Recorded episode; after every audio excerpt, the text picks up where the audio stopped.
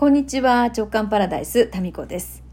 いや、まずはね、ちょっと皆さんに、あの、ありがとうございますとお礼を言わせてください。昨日、あの、昨日、おとといとですね、52歳の誕生日メッセージとかギフトをたくさんいただきまして、もうちょっと本当に感激でございます。で、メッセージ全部読ませていただいておりますので、あのね、これちょっとご紹介してるとですね、もうそれだけで3、4本こうね、なってしまうので、あの、まあ、個人的にいただいたメッセージとしてありがたく読ませていただきました。本当にありがとうございます。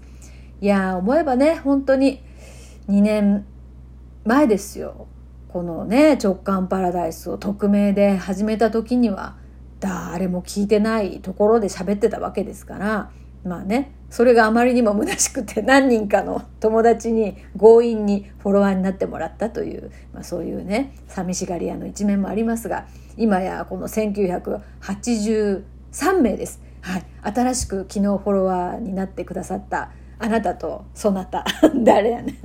お二人の皆お二人の方ありがとうございます。末永くよろしくお願いします、えー、直感で喋っております。はい。まあえー、そうそうその誕生日のねメッセージなど本当ありがとうございますということをまず冒頭で言わせていただきたいと。で、えー、昨日ですねフェイスブックでちょっとお知らせしたんですけどあの半年間ね私は全く仕事を入れない時期っていうのを、まあ、どうなるんだろうっていう好奇心からですねやってみたことがあるんですね。それは振り返ると2020年の10月からでしたから間もなくうそれを始めた、うん、時期になりますね。10月ですから今8月、うん、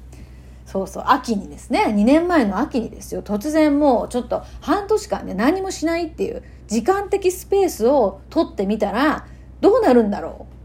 って思ったんですよ。でいつかそんなね半年間何もしない時期スペースっていうのを取ってみたいなってなんかポロッと言ったんですよね。そう足つぼのマキさんのところでだったかな。ポロって言ったんですよね。そしたら「えありじゃないですか?」みたいになって「ありなのか？いやありかもな」と。でなってですねそこからなんかもう現実的に考えるようになって私が休んだところで誰か困る人はいるのかな？いないんですよ。悲しいかな。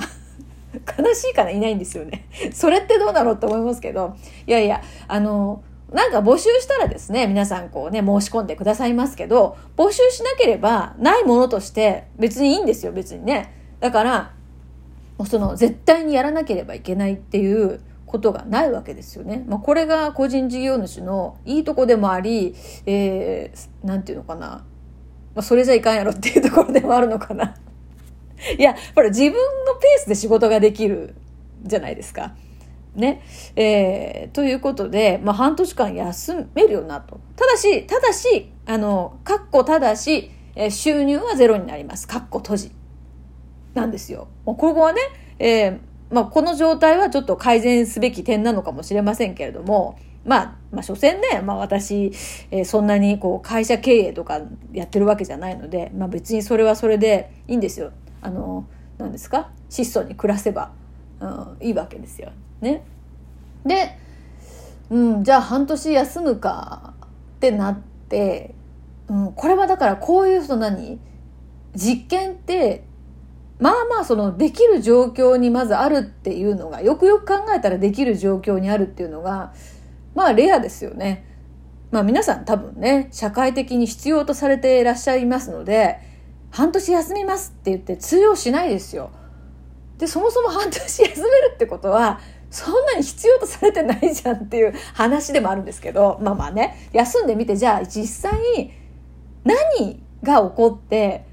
どういういいことがあって、まあ、もしくはどういうやんなきゃよかったな、みたいなことがあったのかっていうことをちょいちょいね、この番組でもお話ししてるんですけど、改めて2年経って今ね、改めて振り返ってみようと。この今日800回目ですよ。この直感パラダイスをね。思ったわけです。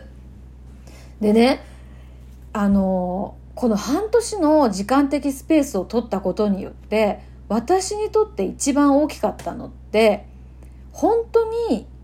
やりたいと思っていたことが浮上したことなんですよね。で今までもやりたいことをやってたつもりなんだけどなんかうん、それやってどうなるの？みたいなことってあるじゃないですか遊びの延長みたいな。うん、でそういうのを、まあ、休んだら暇なのでやるべきことないので遊ぶしかないんですよ。で自分にとって遊びって何だろうって何して今日遊ぼうかなって思った時に遊びってわざわざ嫌なことやらないですよね。で遊びって何のためにやるとかないですよね。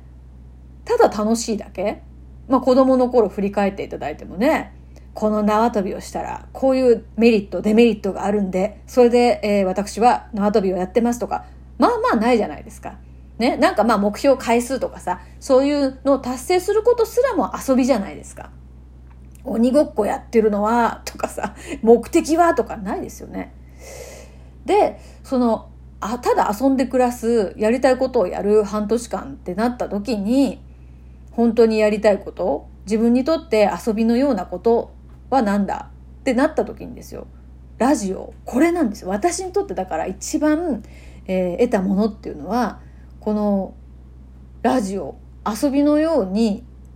こうやり始めた。このラジオ番組「直感パラダイス」なんですよね。うん、でもともと私は民放ラジオにもでも番組をやっていたのでその何ですかね。民放のラジオ FM も AM もねだからちょっとこじゃれた FM の音楽流しながらやる番組もやらせていただいたりあの AM のねお悩み相談的な、え、ファックスいただきましたみたいなそういうのも生放送でやらせていただいたりしてたんですけどすごい楽しかったんですよね双方向のやり取りがね生のライブのね。